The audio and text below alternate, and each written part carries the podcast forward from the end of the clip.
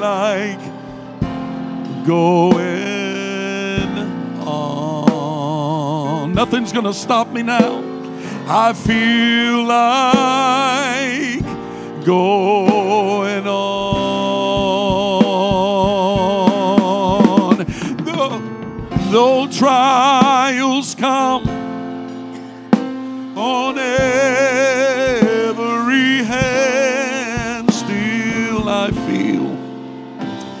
like going on.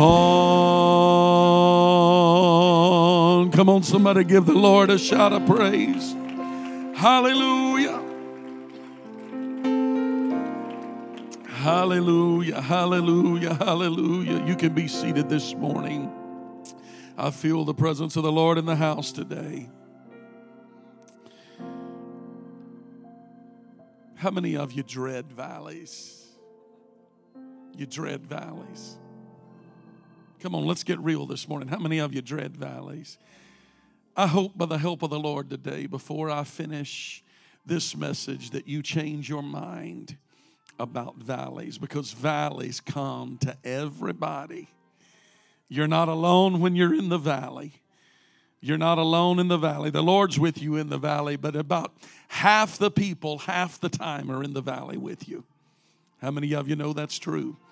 We don't live life on the mountaintop, but the valley is part of life. By the help of the Lord today, I want to preach to you for a little while. Don't dread the valley. Valleys must not be dreaded because valleys are always close to mountaintops. We want to live on the mountaintop, but valleys, for every mountaintop, there is always a valley. And for every valley, there is always a mountaintop. We all go through valleys. Wouldn't it be great, perhaps, if everything was just even? I mean, wouldn't, wouldn't it be wonderful if the whole world was like it is in north central Indiana? It's just flat.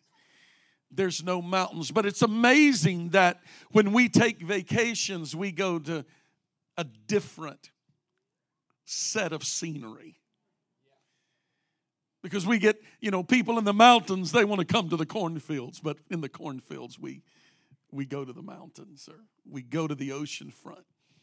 Because life kind of has a way of becoming monotonous when we live every day just like the day before.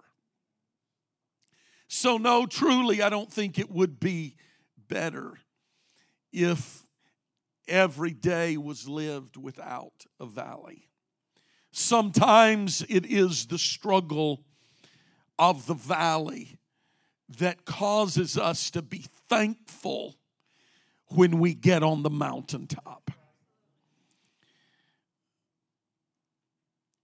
God allows us to experience these ups and downs in life. We experience these wonderful high places in life, the mountaintops. And after we live for a while on the mountain, we always, always, always, everybody say always. You only live for so long on the mountain, but if you move forward, you're always going to have to encounter a valley. Know this the greater or the deeper or the larger the valley, the greater the mountaintop. I'm not so sure that it is the valley because you can coast from a mountain into a valley, but it takes a climb to come out of the valley and get back on the mountain. Maybe it's really not the valley that we that we struggle with or we dread so much as it is that we become weary and we become tired uh, anybody ever feel that way? That we become weary and we become tired. And the thought of trying to conquer another valley, to try to conquer another mountaintop, begins to not sound nearly as fun as it did 20 years ago. I often say about those of you who uh, brag about how far you ran, I, ask you what happened to your car. And I'm being silly. I understand you're doing it for health reasons. People enjoy it. They go and climb mountains. But you don't hear people talking about, man, we're going to go do some valley dredging tomorrow. They talk about doing mountain climbing because there's something about climbing the mountain that sounds intriguing to everybody. But the issue, if we're climbing a mountain, we have to start out in a valley. The truth is is that valleys are just a part of every life. Every person has their share of problems and troubles and valleys. If you're not in one today, I don't want to preach you into one. Just bear with me for a moment and we'll get out of the valley here in a little while. Valleys are just a part of life, regardless how isolated some may appear to be from the troubles of life. No matter how perfect lives seem to be, or families seem to be, or how secure somebody's finances seem to be, or how perfect someone's life is, rest assured today that they too reach those places where they question, Why am I where I am? Someone asked this week, Why doesn't God prevent all of the evil from happening? Why doesn't God step in? And why doesn't God move in these situations? Maybe it's because God is working something into our lives. Maybe He's calling us back to a point of righteousness. God even let Israel be defeated for multiple generations until they turned their hearts back to God. As a matter of fact, there was a scripture said that God delivered them into the hands of their enemy. I want you to understand that there is a time that even God Himself says, I will get people's attention whatever way that I have to get them.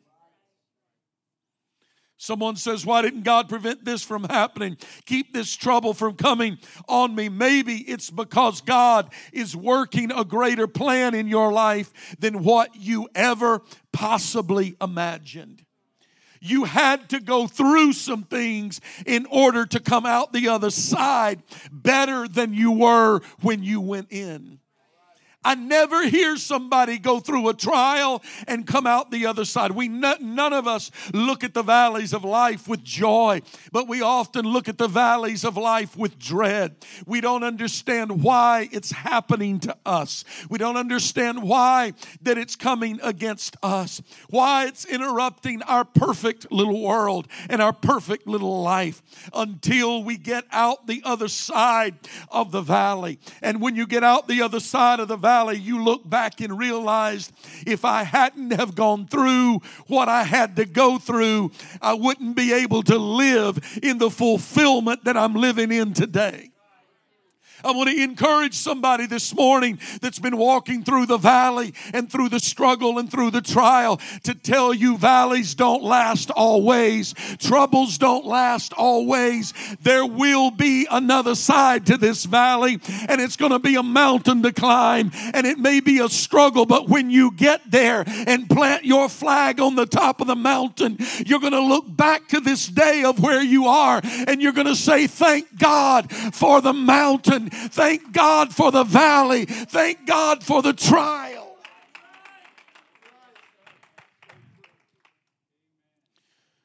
Why did Job go through his trials? Why do you go through your trials? Because faith is only fantasy until your faith has been put to test. Faith without a test can't be trusted. It is in the it is in the struggle that your faith becomes trust, becomes tested. It is at that point that the Lord understands and you know. The Bible says it like this that He allows some things to come upon us, and it is for the trying of our faith. It is for the trying of our faith. And I've often tried to wonder if God knows everything, doesn't God already know about my faith? And I've asked God that many, many times. If God is testing my faith, doesn't He know everything? Doesn't He know what how I'm going to come out? And I was in prayer some time ago as I was walking through one of those valleys that I talked about. I know you think Pastor never goes through valleys, but I was going through one of those valleys I was having one of those woe is me kind of days. And I'm asking God, Lord, don't you know my faith already? If this is for the trial of my faith, don't you already know? And I heard the gentle, small voice of God speak to me and said, Yes, I know all about your faith, but I'm trying to teach you about your faith. The trial of your faith is not for God's benefit, it is for your own benefit. He's trying trying to help you understand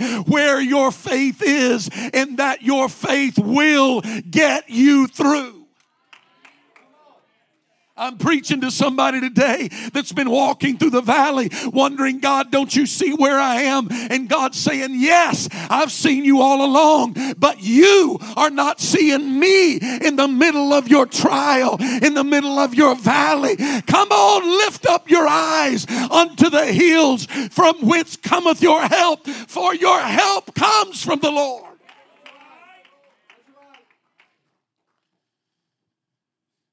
You may be going through it today, but I can promise you if you'll be steadfast with God, that you'll come out the other side pure gold.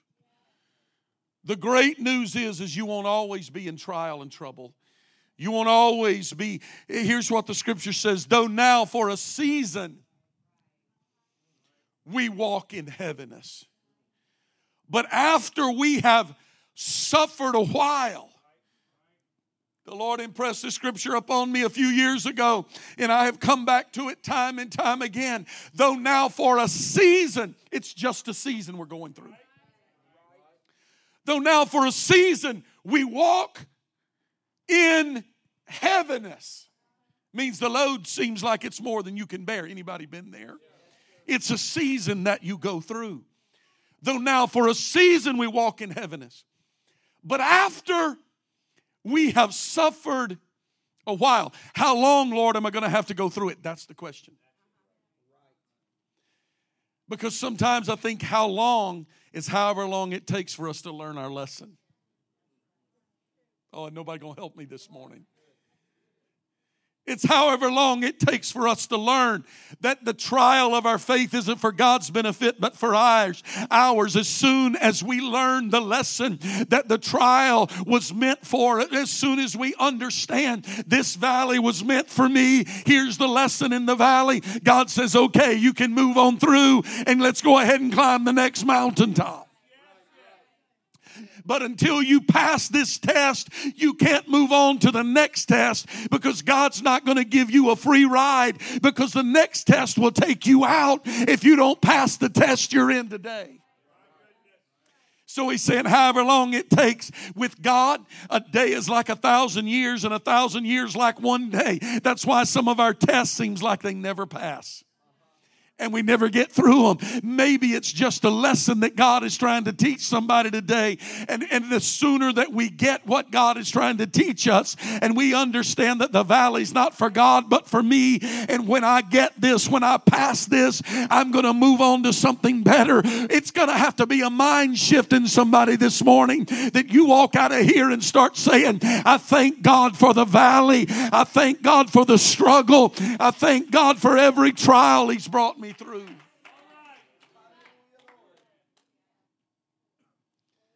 We used to sing a song, I haven't sang it in years, but the verse goes something like this I thank God for the mountain, and I thank Him for the valley, and I thank Him for every trial He's brought me through. For if I never had a problem, I wouldn't know that God could solve them. But because I've been through some things, you see, I understand that through it all, I've learned to trust in Jesus. Through it all, I've learned to trust Him more. Through it all, through it all, I've learned to depend upon His Word. The greatest news that I could give you this morning, if you're walking in a valley, is that you won't always be in the valley. But those who often complain in the valley will complain because of the struggle of the mountain.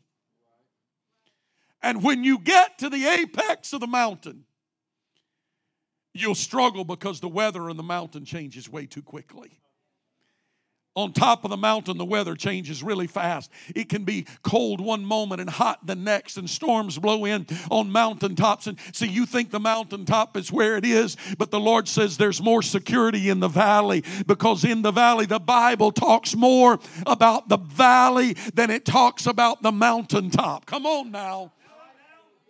The Lord says more times, I'll be with you in the valley and in the struggle than He said the mountaintop because He knew you wouldn't depend on Him when you're on the mountaintop. But when you're in the valley, He said, I'll never leave you, I'll never forsake you. I'm there, I'm not going anywhere. I'll walk with you through the. Come on, if you're in the valley, you're in good company because we walk with you in the valley. But above all, God walks with you in the valley.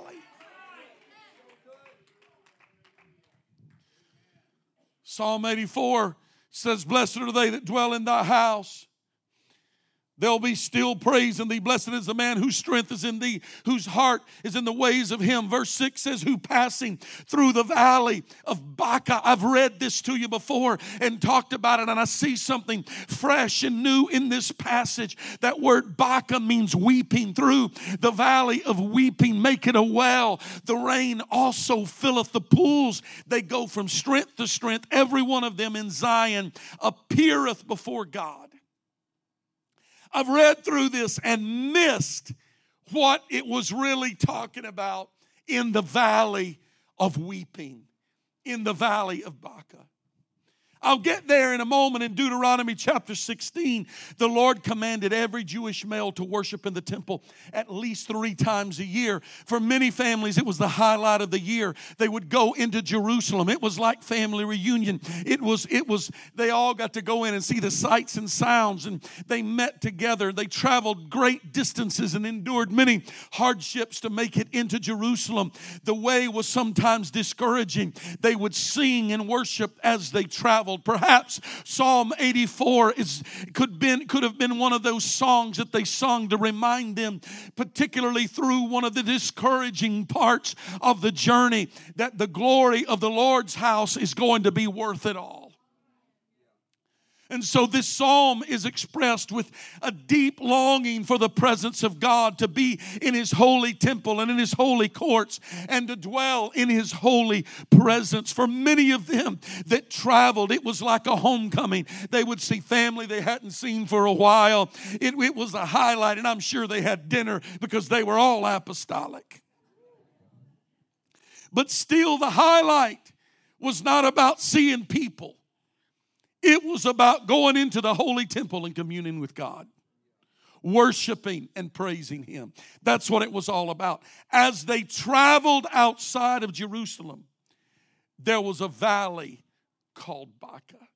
Can I back up to something that I just said to you? For many, three times a year they were required, and few people were able, because of distance, to get into the house of the Lord more than three times a year. That is why that their coming together was a time of celebration.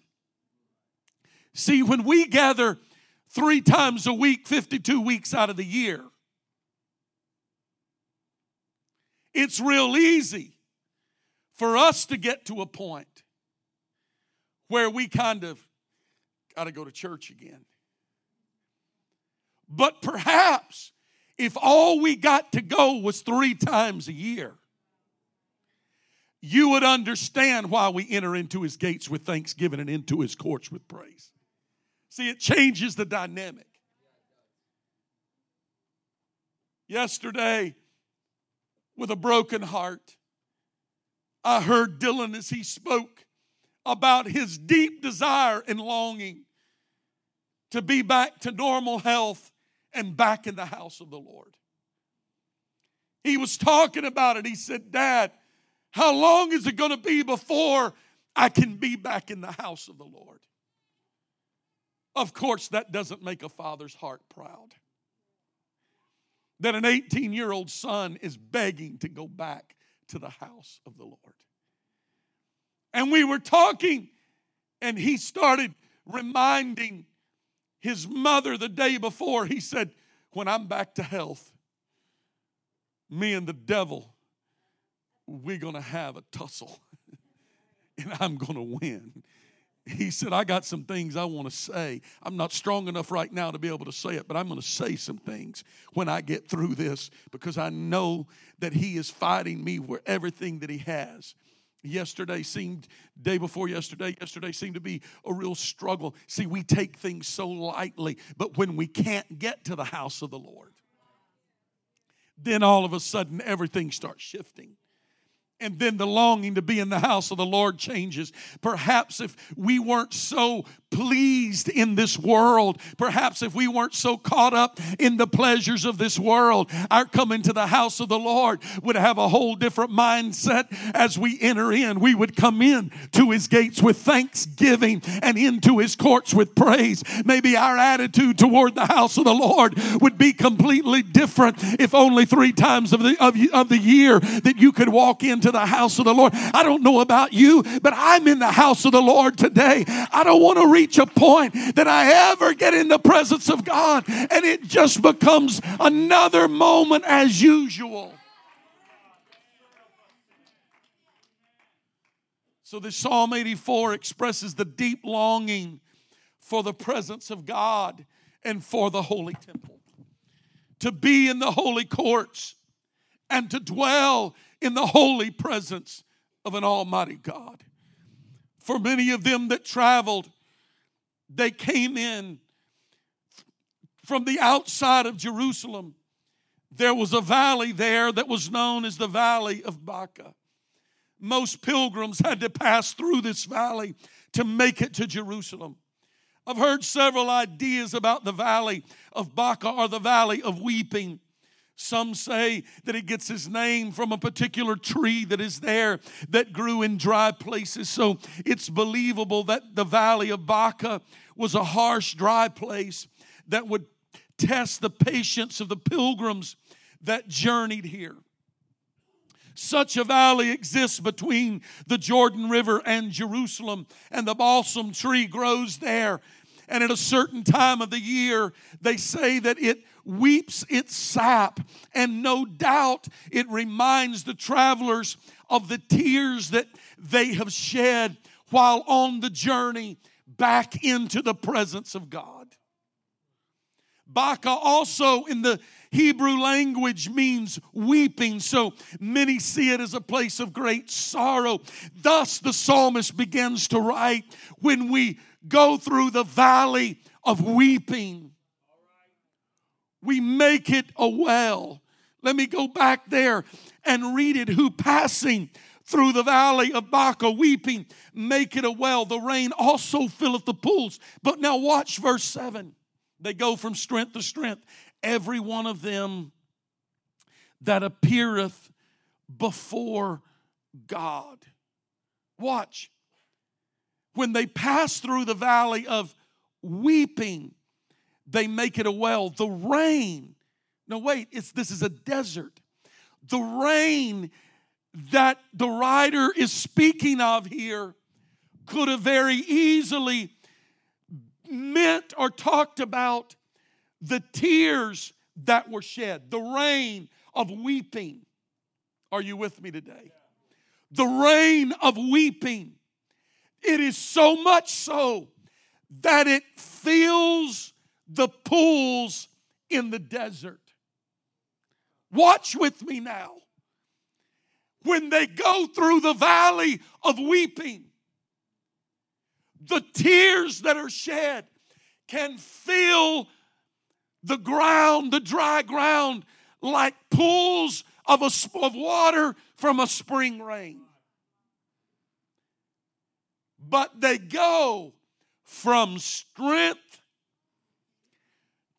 strength.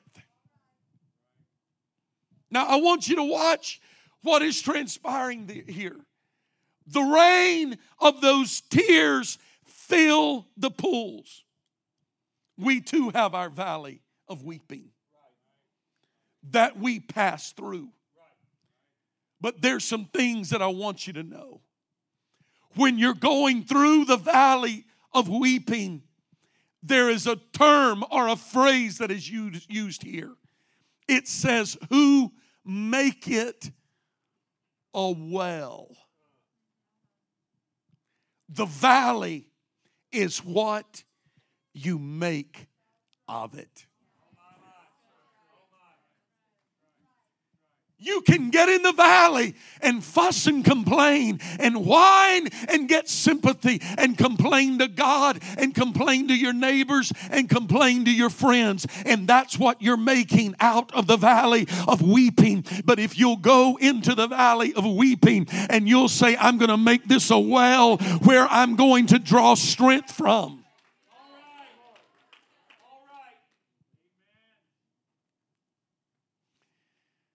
Maybe I need to just jump ahead here. They go from strength to strength. The scripture says it like this with joy you shall draw. Somebody help me now.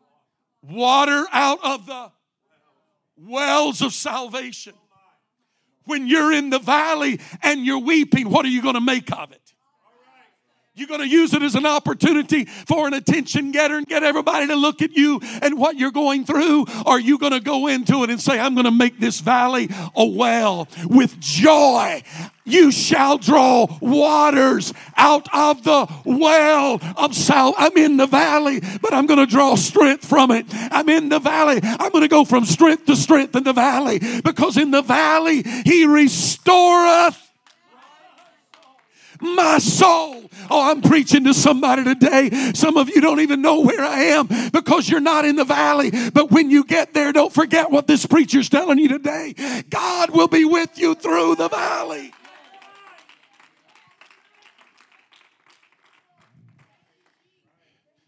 I got to wrap this up pretty quickly. That wasn't a and in closing, by the way. I'm just reminding myself I've got to hurry and reminding you that I have no idea what time it is. They started church, Brother Spangler said they started church one minute early, so I got a little extra time today. We all pass through the valley. It's the first thing I want you to get today. No one is exempt from it. The scripture's full of the stories of the valley. And here's, and here's what it says. And it came to pass. Would you look at your neighbor and tell him it will? And it will come to pass the valley will come to pass, but what are you going to make of it? Hmm? What are you going to make? Why don't you look at that neighbor and say, What are you going to make of your valley?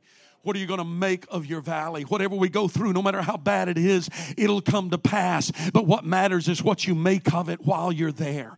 While you're journeying through the valley, you've got to always remember hey, here's one thing I'm going to make of it. This valley is not my home. This valley I'm just passing through. This valley is not my home. The second thing you need to you need to remind yourself is that in the valley Satan will come and he comes to kill, to steal and to destroy. He is a thief. He comes to steal your hope. One of the biggest lies of Satan is it's not going to get any better because I'm really going through what nobody else has ever been through. Nobody's been where I am. I come this day, day to remind you that we all pass through the valley. Other people have been right where you are. Satan didn't take them out either. He wants to, but Satan is not in control of life and death. Only God is in control. That means Satan cannot touch your life, Job. He can do a lot to you as long as God allows it. But he says your life is off limits.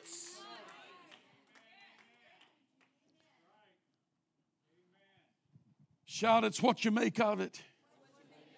Naomi, after the death of her husband and her sons, must have been feeling awfully low. Listen to what she says in Ruth. The first chapter in verse 20, she said unto them, Call me not Naomi, but call me Mara, for the Almighty hath dealt bitterly with me. You know what bitter valleys are. The Almighty has dealt bitterly with me. Her name, Naomi, meant delight or delightful. But she's now lost her hope. And she says, Don't, no, don't call me delightful. Call me Mara, which means bitter. Your valley is what you make of it. Listen to what Job had to say. Oh, that I might have my request, and that God would grant me the thing that I long for, even that it would please God to destroy me, that He would let loose His hand and cut me off. Then should I yet have comfort. Yea, I would harden myself in sorrow. Watch what he said. I would harden myself in sorrow. The valley can harden you, but you can harden yourself. It's all what you make of it. Let him not spare, for I have not concealed the words of the Holy One. What is my strength that I should hope? And what is mine end that I should prolong my life? Let me tell you that Satan desires to steal your hope and your joy. If Satan can take your hope away, your whole purpose of living will go. Some of you have lost your hope and lost your joy. You need to go get it back. And that only comes through spiritual warfare. And I'll let my wife talk to you about that before long. But I want you to understand something. You're going to have to go back and you're going to have to get a hold of your hope and get a hold of your joy. And you're going to have to start fighting for what you have allowed your valley's what you made out of it. You quit fighting. God didn't stop. The church hasn't changed. You've got to go back and start fighting. You've got to make up your mind. I got to get back in the fight because this isn't working. Pouting isn't working. Sucking my thumb in the valley isn't working. You got to get up and fight. Some people are chronic complainers. They put down roots in the valley of Baca. They don't set up tents, they pour concrete foundations with no intention of moving, partly because they love the attention that their trial brings to them. Don't get caught up in that mess. They, they love living in the wallow of their sorrow, satisfied in their self pity. It's no wonder that Jesus had to ask the impotent man, Wilt thou be made whole? Some people get so comfortable in the valley that God Himself doesn't know if you want out. Come on, I'm coming on strong this morning, but we're going to come out of the valley before we leave here today. Remember that this is a pilgrimage. You're just traveling through. You're just journeying through the valley. The valley's not your home. God's designed something way better for you and for your future. You're passing through it. Continue on in your journey. All that you're going through will soon pass. I won't be much longer. That's the first closing. Number two, if you look, you'll find refreshment in the valley. The water doesn't flow on the mountaintop, it flows through the valley. The nourishment comes from the valley. The green growth is in the valley. David said in our text, who passing through the valley. Everybody say, through the valley. You may be in the valley, but you can make it out. You got to make out of it the best situation you possibly can. Just keep moving. Well, I feel like I'm walking around in circles. That's better than pouring concrete in the valley. You're in the valley of dryness, but you can dig a well. Oh, you don't know the tears I'm shedding. Make them a well. You're going to draw out of that. Let your tears be a well. Come on. They're going to come down like rain in the springtime, but it's going to fill a pool. You're going to go from strength to strength because it's in the weeping. He would, a broken and a contrite spirit, the scripture said he would in no wise cast out. You know what it's talking about? A broken and contract. That's talking about somebody who's got to a point that they're weeping, wells full of tears. He said, I'm not casting that out. You're going to go from strength to strength. I see you're weeping. As a matter matter of fact, I've held on to every one of those tears. I have noticed. I, I think it said something like that.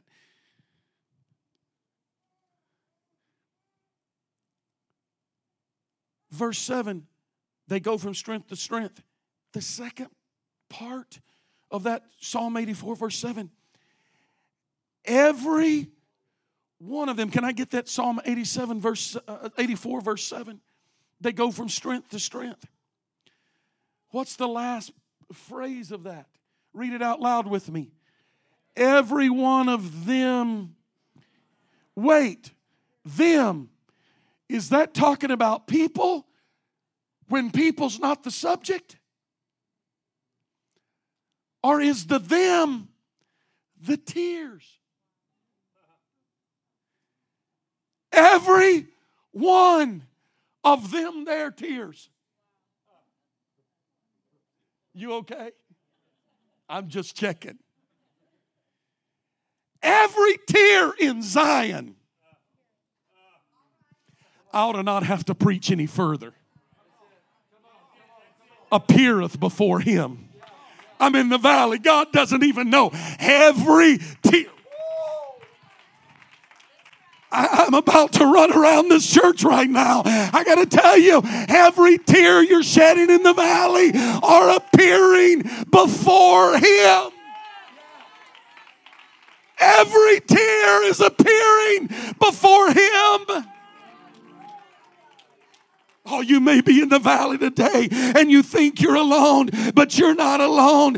God is seeing, God is watching, God is noticing. If you're suffering in the valley, just know He's with you through your suffering. Stand with me today. There is strength in the valley. Go ahead, look at your neighbor and tell them there's strength. There's strength in the valley. There's strength in the valley. David said they go from strength to strength. It's in the valley that our faith is exercised and we grow in strength. What am I supposed to do? Pastor, I'm I'm looking Isaiah 40 and this is the last scripture I'm going to touch this morning. They that wait upon the Lord shall renew their strength. They shall mount up with wings as eagles. They shall run and not be weary. They shall walk and not faint. Oh, I got to tell you, child of God, every tear that you've shed, what are you going to make out of it? Because God's noticing, He's seeing. Why don't you close your eyes right where you are? Why don't you just slip up your hand if you're in the valley? Why don't you just reach out to the Lord? Nobody's looking around, nobody's listening into your prayer right now. But all over this building, from front to back, we're going to connect with the Lord right now. This valley is working for your good. You thought you were forgotten in the valley. You thought people had forgotten you're in the valley. But God hasn't forgotten. He sees every tear. Every one of them have come up before Him as a memorial. He sees where you are. He knows where you are. Go ahead and cry out to the Lord right now. Keep those hands lifted high. Why don't you reach out to Him right now? Reach out to Him right now. Reach out to Him right now. Come on, they shall renew. They shall mount